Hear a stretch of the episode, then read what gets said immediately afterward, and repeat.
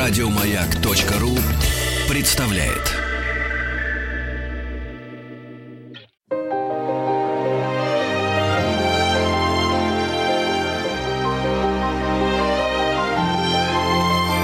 Собрание слов с Игорем Ружейниковым. Здравствуйте, дорогие друзья. Спасибо за то, что вы с нами. Спасибо за то, что маяк пришел в ваш дом, как обычно. Хочется верить. Спасибо за то, что слушаете программу «Собрание слов». Меня зовут Игорь Ужеников, и с большим удовольствием я представляю нашу сегодняшнюю гостью в студии радиостанции «Маяк», ведущий научный сотрудник отдела драгоценных металлов исторического музея, эксперт Министерства культуры Галина Григорьевна Смородинова. Галина Григорьевна, здравствуйте. Здравствуйте. Ну, мы в конце программы-то еще бросимся во взаимные поздравления. Но, тем не менее, с Рождеством первым, потом Новым годом, армянским Рождеством и православным. То есть три Рождества Спасибо. и Новый год. А еще кто-то еще и Старый Новый год встречает. Обязательно. Да. Старый Новый Вы год любите, это да? уже да, очень. А... Это один из любимейших праздников. А почему? Ну, дело в том, что почему-то со старым именно Новым годом, во-первых, он после Рождества уже как бы можно себя чувствовать более свободно.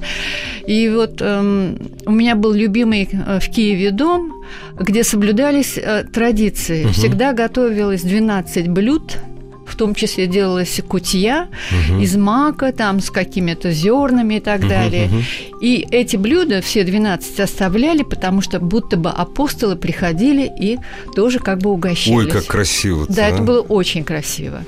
Прекрасно.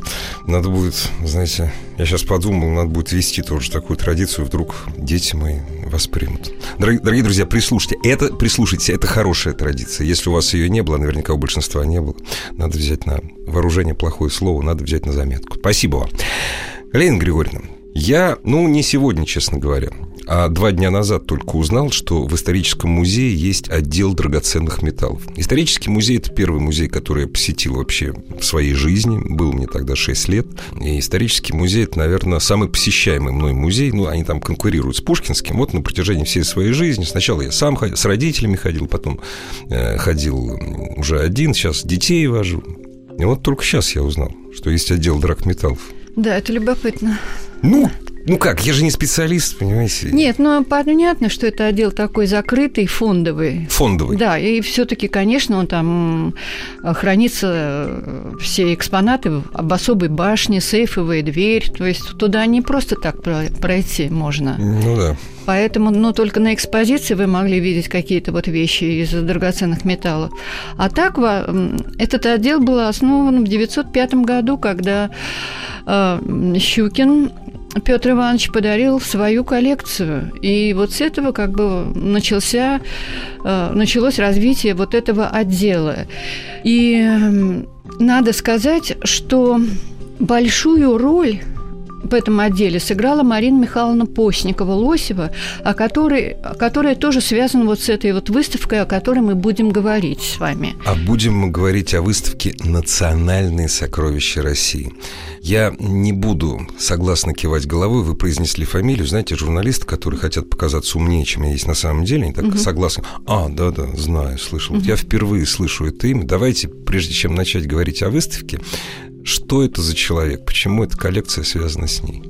Марина Михайловна Постникова-Лосева – человек удивительной совершенно судьбы и жизни. Всю свою жизнь она посвятила музейному делу.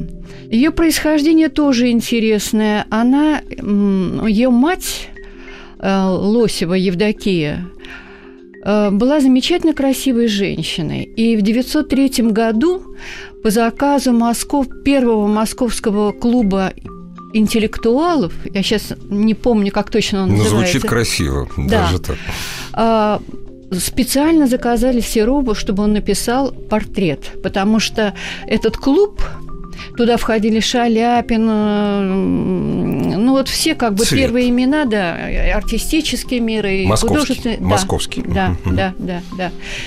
Вот, и а Марина Михайловна, вот когда появилась она в 901, родилась в 901 году, то она росла вот именно в такой семье артистической и богемной. Более того, Евдокия Лосева, она в 910 году организовала свой салон который был невероятно популярен не только среди м, московских философов, поэтов, художников, но даже э, Эмиль Верхарн приезжал туда, Поль Фор, основатель футуризма.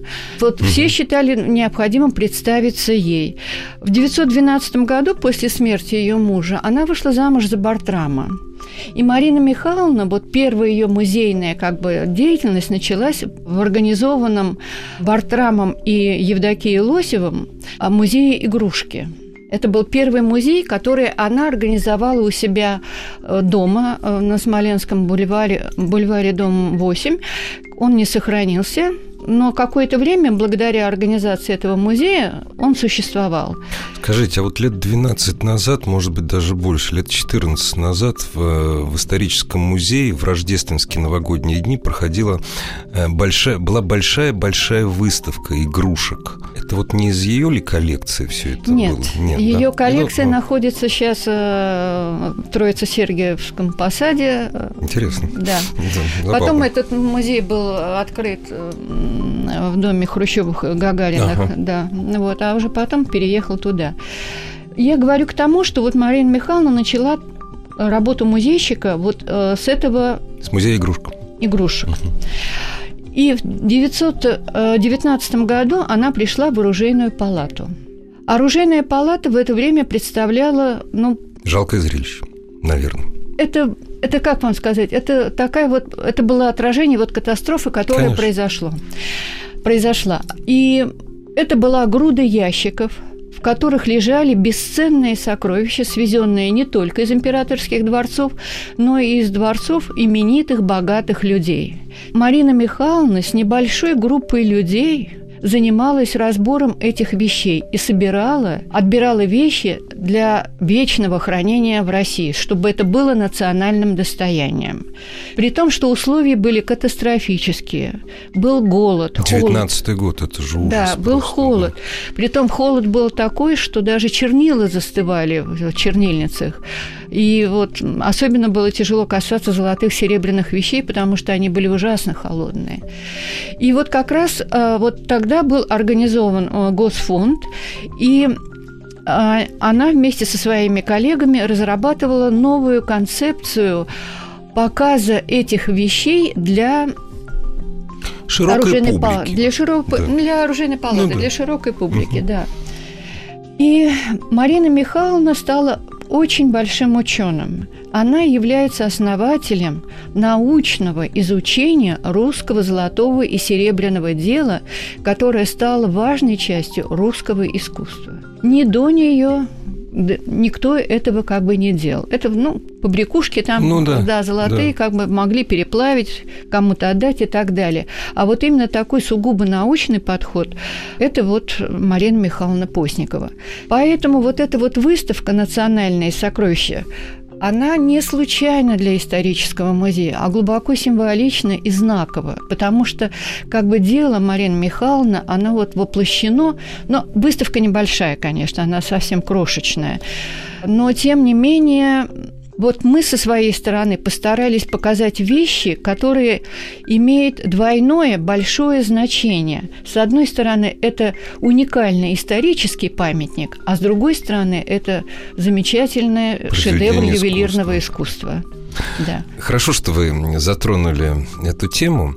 Нам, людям простым, несведущим, не искусствоведам, опять же, людям, которые, ну, ходят в музей, тем более в прославленный исторический, но не каждый день. Очень трудно оценить, э, очень трудно понять разницу между очень дорогим каким-то ювелирным изделием и ювелирным изделием, которое является произведением искусства. Прежде всего, конечно, вспоминаются яйца Фаберже. Яйцами Фаберже восхищаются все. Кроме... Это действительно шедевры. До сих пор идут споры по поводу того, это шедевры или это то, Два мнения что, есть. Что немцы, кич, назыв... да. немцы называют шмух, а мы называем кич. Вот. Да, да, да, есть. Я надеюсь, что после посещения выставки «Национальные сокровища России» хоть чуть-чуть туман рассеется. Что такое произведение? То есть у вас там это произведение искусства. Это не просто что-то такое дорогое. По каким принципам отбирались произведения искусства, высокого искусства для этой выставки? Ну, если можно так. Хотя вопрос, конечно, не от профессионального искусствоведа. Каким принципам? Ну, все-таки постарайтесь объяснить. Очень таким уникальным памятником который мы не выносим за стены музея, такая есть договоренность, угу. является чарка, которая, она деревянная, она была лично выточена Петром Первым на токарном станке из орехового капа. И эту деревянную чарку он подарил коменданту Москвы Гагарину. Матвею, Гагарину, Ма, Гагарину, Да, конечно. Матвею Петровичу да, Гагарину. Матвею Гагарину, да. Он был один из богатейших людей, и поскольку он там всякие были истории, жизнь ну, свою кончил. Москва, понимаете, да. да. Вы все понимаете. Да.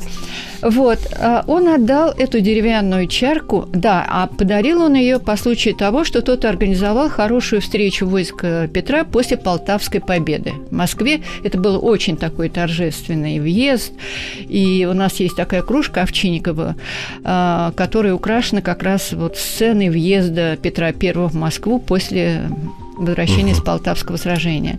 Гагарин отдал в мастерские оружейной палаты, и там оправили в золото, там много бриллиантов, двуглавый орел с бриллиантами, а в центре уральская шпинель в виде такой вот ягодки с листьями. А шпинель это что? Ну, это порода рубиновых. Порода рубиновых, да. да. Угу. Знаете, мне эта вообще история с деревянной чашей напоминает историю другой чаши. Вот, ну, Петр, он такой своеобразный. Вот именно из дерева вытащил чашу. Ну, то есть Но как, он же как, любил ручную как, работу. Как сын плотника. Да. Вы знаете, вспоминается, чашу нельзя выносить за пределы большой печати. Потому что она имеет огромное историческое значение. Вот. Помимо того, что... Вот она, вот смотрите, историческое значение. Петр сделал, Петр держал в руках, подарил Гагарину. Царский подарок. Да. Работа а, мастеров оружейной палаты. А вот насколько это красиво, с вашей точки это зрения? очень красиво. Она действительно абсолютно совершенна. Совершенно. Да. Изящно. Да. При том, что это сделано в форме чарки, это форма посуды, которая широко бытовала в России, ну, да. и угу. поэтому там все и пропорции соблюдены. И это делали мастера оружейной палаты, которые отличались ну, высочайшим как бы вкусом, мастерством. Это бесспорно насколько национален, насколько руск был состав мастеров оружейной палаты вот в, в разные времена. То есть наверняка же то есть, приглашались и иностранные мастера, Безусловно, но, наверное, да. большинство все-таки, наверное, были наши, да? Или, или как вот здесь?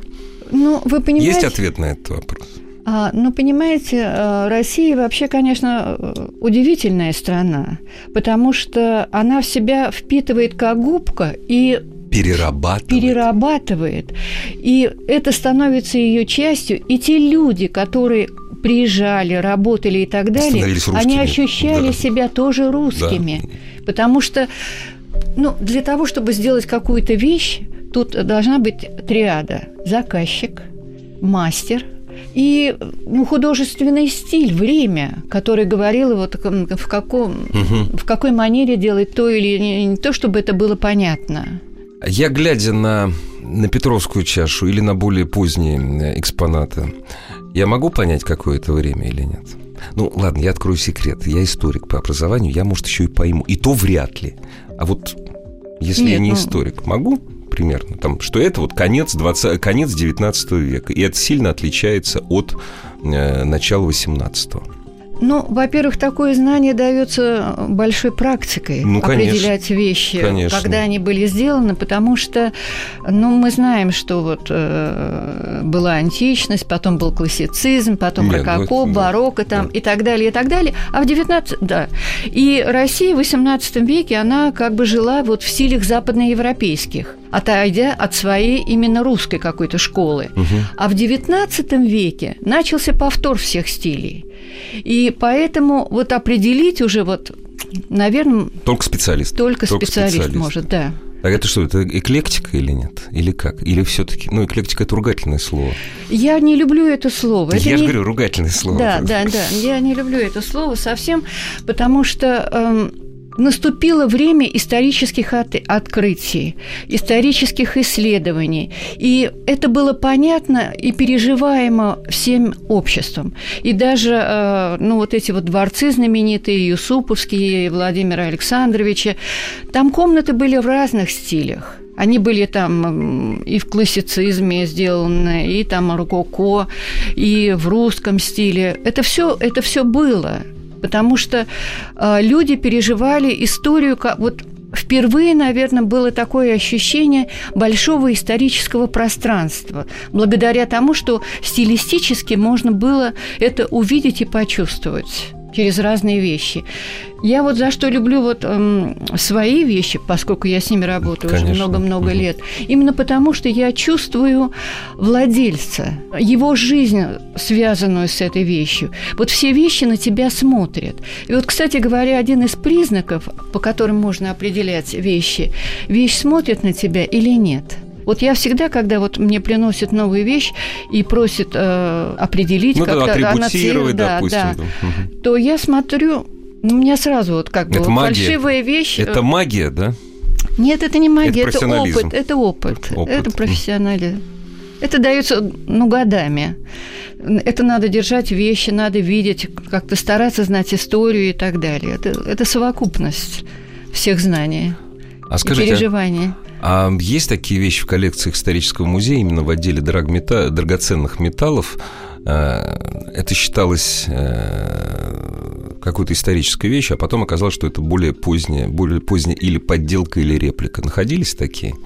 Да, да, да. Потому что исследования-то, исследования-то идут, не останавливаясь, потому что запасники-то у вас громадные. Ну, безусловно. У нас вот есть блюда, которые вначале считалось, что работа чуть ли не школы там Микеланджело, 16 угу. век, королевские мастерские Франции. А сейчас все-таки уже так пришли к мнению, что это все-таки 19 век. 19 век. Да, же. да, да.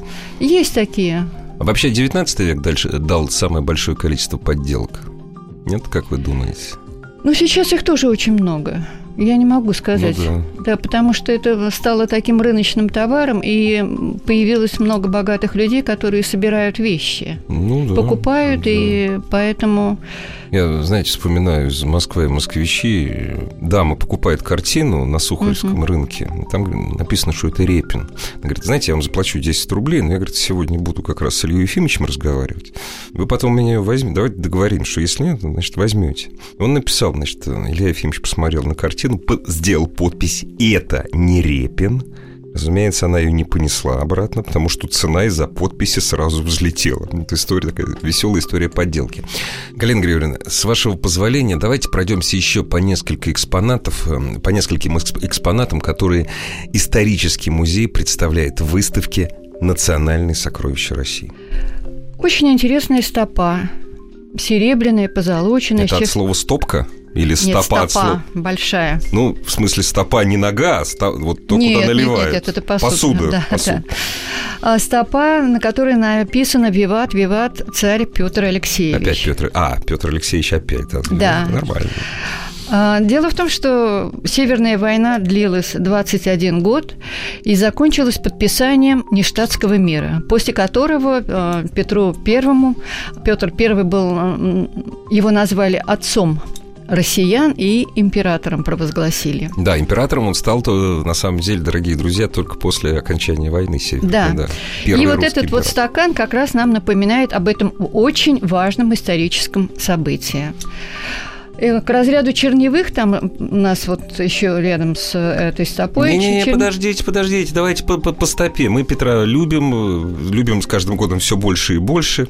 Вот смотрите, вот это вот стопа, да, а мы знаем, кто ее сделал или нет? Или, к сожалению, имена утрачены все. Если вы не сможете ответить на этот вопрос, значит, это не столь интересно. Значит, э, те ювелиры, которые работали тогда, их имена не столь интересны исследователям, как ювелиры XIX века. Нет, нет? Это, это неправда. Нет, нет, нет, нет. Там, э, Поправьте меня. Да, дело в том, что, э, как вам сказать, я специалист по XIX веку.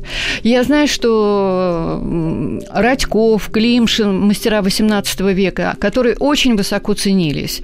Это я просто То есть вот... это были именные работы именно, да? Да, конечно. Веке. Нет, то, что угу. это работа известного мастера и очень хорошая, а. это бесспорно. Это важно. Да, да, да, да. да. Угу. Просто я сейчас вот, э, ну, запамятовала. Нельзя быть специалистом по периоду в 400 лет. Дорогие друзья, а давайте мы прервемся ненадолго и продолжим наш разговор с ведущим научным сотрудником отдела драгоценных металлов исторического музея Галиной Григорьевной Смородиновой.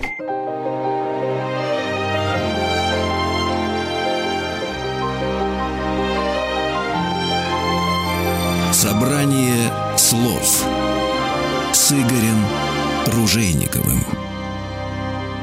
Дорогие друзья, продолжаем разговор с ведущим научным сотрудником отдела драгоценных металлов исторического музея, с экспертом Министерства культуры Галиной Григорьевной Смородиновой. Мы сегодня говорим о выставке «Национальные сокровища России».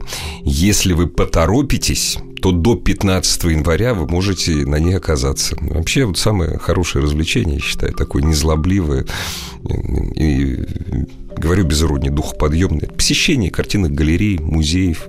Бесспорно. Да, именно в это время. Если вам повезло оказаться в столице нашей Родины, сходите в исторический музей, не пожалеете. Если я не ошибаюсь, по-моему, с 3... Если не ошибаюсь, проверьте на сайте. С 3 числа работает. Или с 2 даже. Скажите, чем представлен 19 век э, э, в коллекции исторического музея, в той части, которая попала э, на выставку «Национальные сокровища России»? Есть нам что предъявить вот из 19 века миру? Я, там, на этой выставке очень один интересный экспонат. Он необычный. Это такой широкий пояс, а, который, звенья которого состоят из э, круглых венков. Связан он со смертью наследника цесаревича Георгия Александровича, который э, был одним из, ну, считался, он был очень красив и здоров. Он даже был здоровее, чем будущий император Николай II. Но потом он тяжело заболел туберкулезом и все время вынужден был проводить э, в Абастумане и даже на похороны Александра Третьего ему не разрешили покинуть его дворец на Кавказе. Эта цепь, вероятно, была сделана специально для Марии Федоровны, которая только она могла посещать э, его иногда потому что, ну, понятно, что э, императорские дела как бы не позволяли, не, не было времени. Каждый венок подписан. Это те венки, которые положили в память о этом замечательном человеке. И там есть имя и императрица Александра Федоровна, и, в общем, все наши родовитые фамилии как бы там присутствуют. Борятинские, Гагарина, Шереметьева, ну и так далее, которых вы знаете. Это работа фирмы Фаберже Андерса Невалянина. Это какой-то вот особый заказ, вот именно такой памятный. И сделан он Грустно в виде такого длинного да. пояса. Угу. Очень интересный у нас еще там экспонируется флакон для духов в виде русской красавицы. Он сделан из горного хрусталя, это такой бюст, э, который украшен сканным кокошником, рядом бус, как бы таким вот сарафаном из э, золота с драгоценными камнями. Это работа французского мастера Бушерона. Это фирма, которая была э, основана 1853 году. И э, с 70-х годов э, фирма э, сотрудничала с императорским двором российским. Поставщик двора. Да. Э, он э, цесаревичу тогда Александру Александровичу сделал шатлен. Для императора Александра II сделал шкатулку. И вот этот флакон как бы немножко такую несет тайну, потому что, эм, возможно, это Александр III заказал для императрицы Марии Федоровны. Есть еще одно такое мнение, которое высказано таким эм, нашим сотрудником, большим знатоком истории, что а не мог ли э, этот флакон Александр II подарить Долгоруковой Екатерине? Так, стоп, стоп, стоп. О ком идет речь? О втором Александре?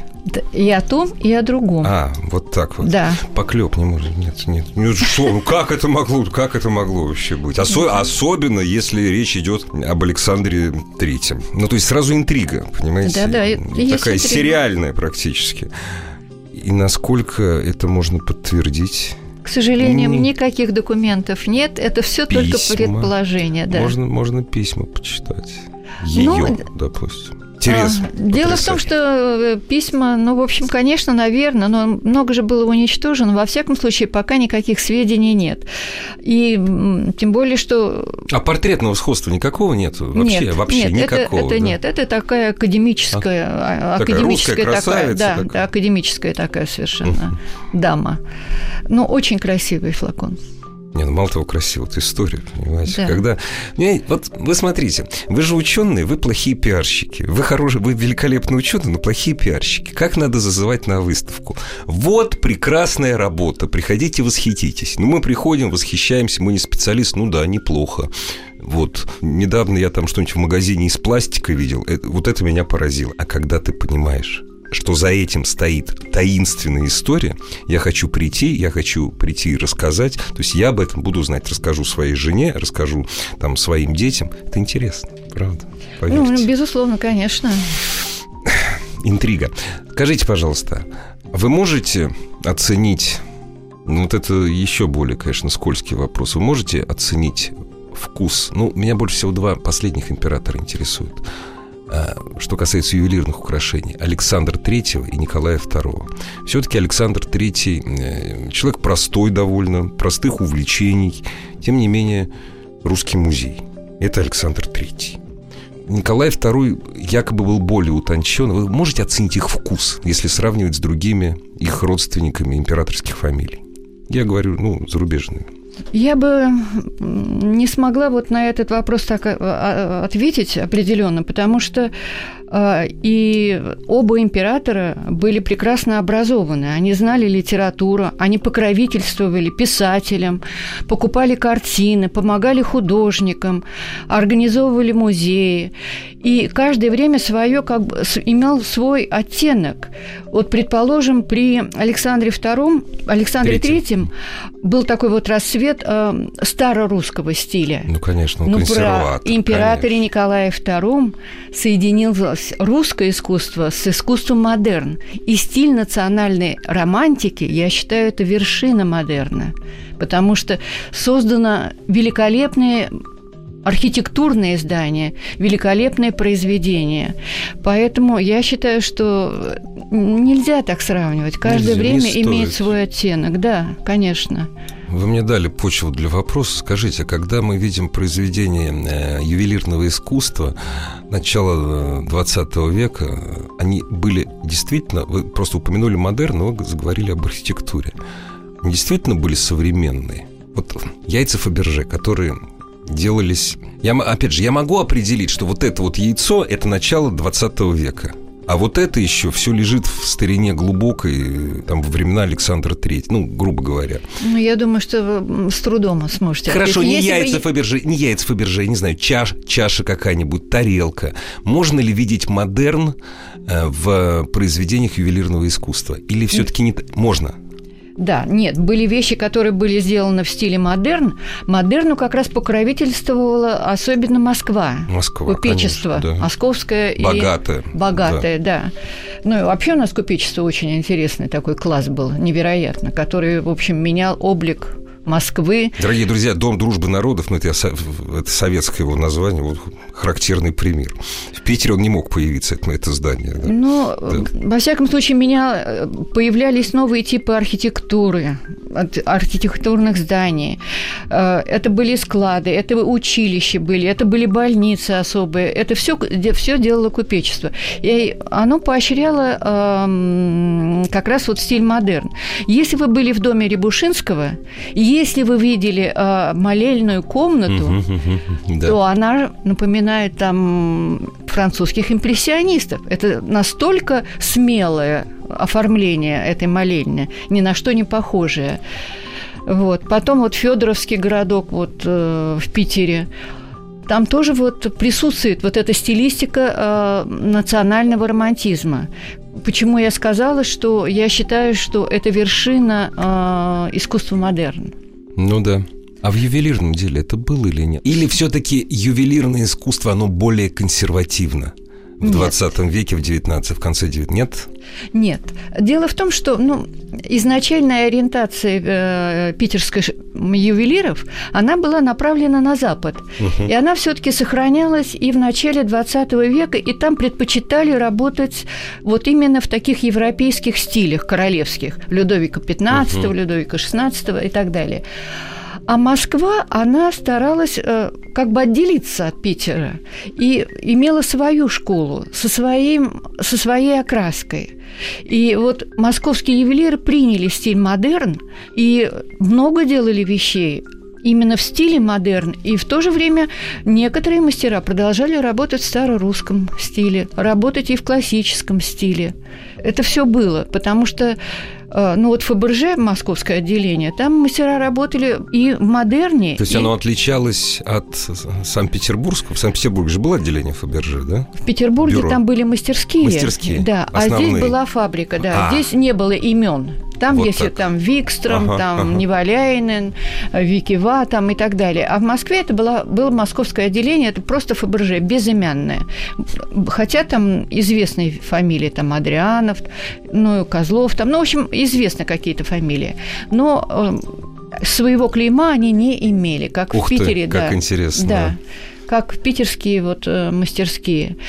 И когда вот делали ювелирные изделия на фирме Фаберже, то приходил заказчик и работал с художником и говорил, что он хочет. И там предлагались э, несколько вариантов, из которого заказчик, заказчик выбирал. выбирал, да потому что вещи были единичные, и поэтому к ним такое было внимание и отношение. Вот интересно, кстати, то, что у вас хранится, это большая часть, это подарки или нет? Как ювелирное украшение любое входит в жизнь? Кто-то покупает или заказывает для того, чтобы сделать подарок, ну, в большинстве своем. Вопрос требует долгой расшифровки, как мне кажется, для меня. Мы прервемся ненадолго, есть время еще на него ответить, я его заново еще задам.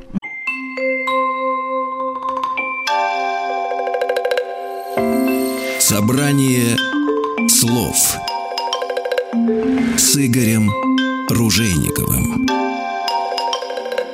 Дорогие друзья, ведущий научный сотрудник отдела драгоценных металлов исторического музея, эксперт Министерства культуры Галина Григорьевна Смородинова. Сегодня у нас в гостях мы говорим о выставке, которая, кстати, закроется еще, я считаю, не скоро, 15 января будущего уже года. Выставка «Национальное сокровище России». Я вопрос задал. Большинство ювелирных украшений, они входят в мир как подарки. Кто-то покупает что-то или заказывает для того, чтобы сделать подарок. Вот хорошая история была про флакон духов, наверное. Это был подарок кому-то. Загадка кому то, что исторический музей представил в выставке э, «Национальные сокровища России», это большинство, э, в большинстве своем это подарки или как? То, что исторический музей представил, это в основном жалованные вещи. Жалованные, да. Да. да. Вот, вот не подарки это немножко другое. Да, подарки это равным, а жалованное да. это.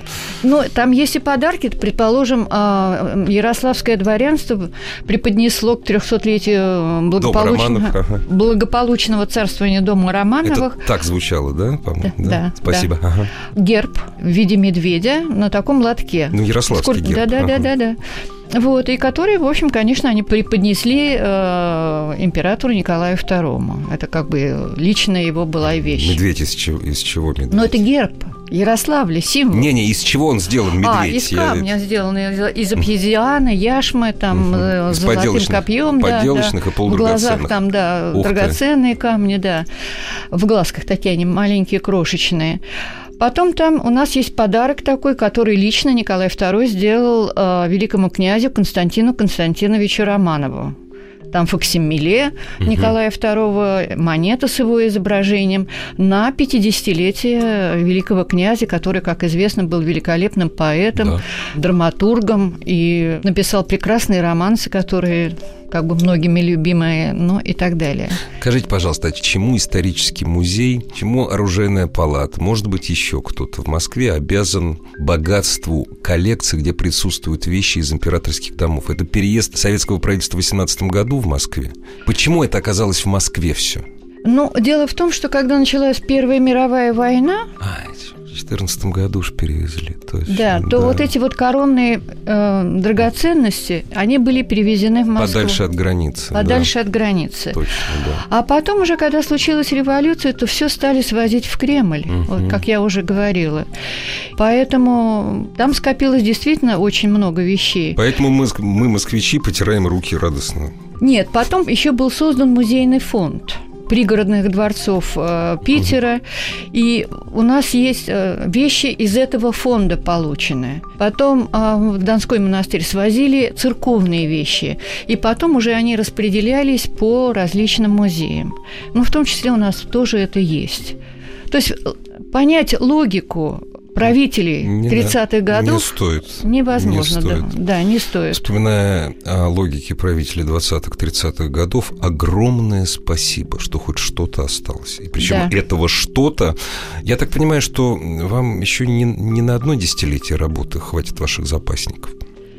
Ну, запасники чем хороши, что понимаете, в чем дело? Музей без запасников не может существовать. Разумеется. Потому что э, каждое вот исторический... Сейчас время как бы сокращается, и каждый исторический период обращает внимание на то или на другое. Почему вот... Э, вот эти вещи, они все многозначны. На них можно посмотреть с одной стороны, посмотреть с другой стороны. И эта вещь тебе расскажет. Вот можно сказать там про Петра I, что э, вот эта чарка там украшена э, государственным гербом, это символ царского пожалования, да? А с другой стороны, то, что Петр I это сам сделал своими руками. А потом вспомнить про судьбу Гагарина. А потом вспомнить про судьбу Гагарина. Да, да, да. Поэтому я говорю, что каждая вещь, за ней стоит очень большая история, и можно по-разному смотреть. И вот этим как раз интересны наши фонды. Да вы знаете, этим вообще интересны не только фонды. Я так понимаю, что показ... исторический музей показывает, как и любой э, крупный прославленный музей мира, дай бог, процентов 5-10 экспонирует того, что лежит в запасниках. Ну, вот то, что мы можем посмотреть. И Дорогие друзья, это даже не то, что иллюстрация к истории, на мой взгляд, это то, чем можно заинтересовать. Я же могу туда прийти с детьми. Ну, я, наши радиослушатели, с детьми. Вы же зовете с детьми всех. Ну, вы знаете, безусловно, наоборот, наш музей как раз во многом ориентируется на Детский контингент тоже, потому что у нас проводятся замечательные такие вот лекции театрализованные, именно чтобы э, дети могли как-то вот войти в историю, почувствовать эпоху, увидеть эти костюмы, увидеть эти вещи, которые вот бытовали, предположим, заинтересоваться, заинтересоваться историей, так сказать. Моя внучка, 6 лет, она уже два года ходит в исторический музей на занятия, э, изучает былины, историю. Так что, мне кажется, что Милости да. просим, да? Да, милости просим, да. Спасибо вам большое. С праздниками вас. Вам, вам счастья большого. Всем вашим коллегам. Потому что труд ваш тяжелый. Вот у меня есть очень много знакомых музейных работников. Труд ваш тяжелый, и вы часто не получаете той благодарности от нас, от посетителей русских э, музеев России, который вообще заслуживаете. Вам низкий поклон за ваши исследования и за то, что вы храните и нам показываете, нам и нашим детям. Спасибо вам. Спасибо вам. Приходите, пожалуйста, в музей. Мы всегда рады показать, рассказать. И всех с наступающим Новым годом и Рождеством. Всего доброго.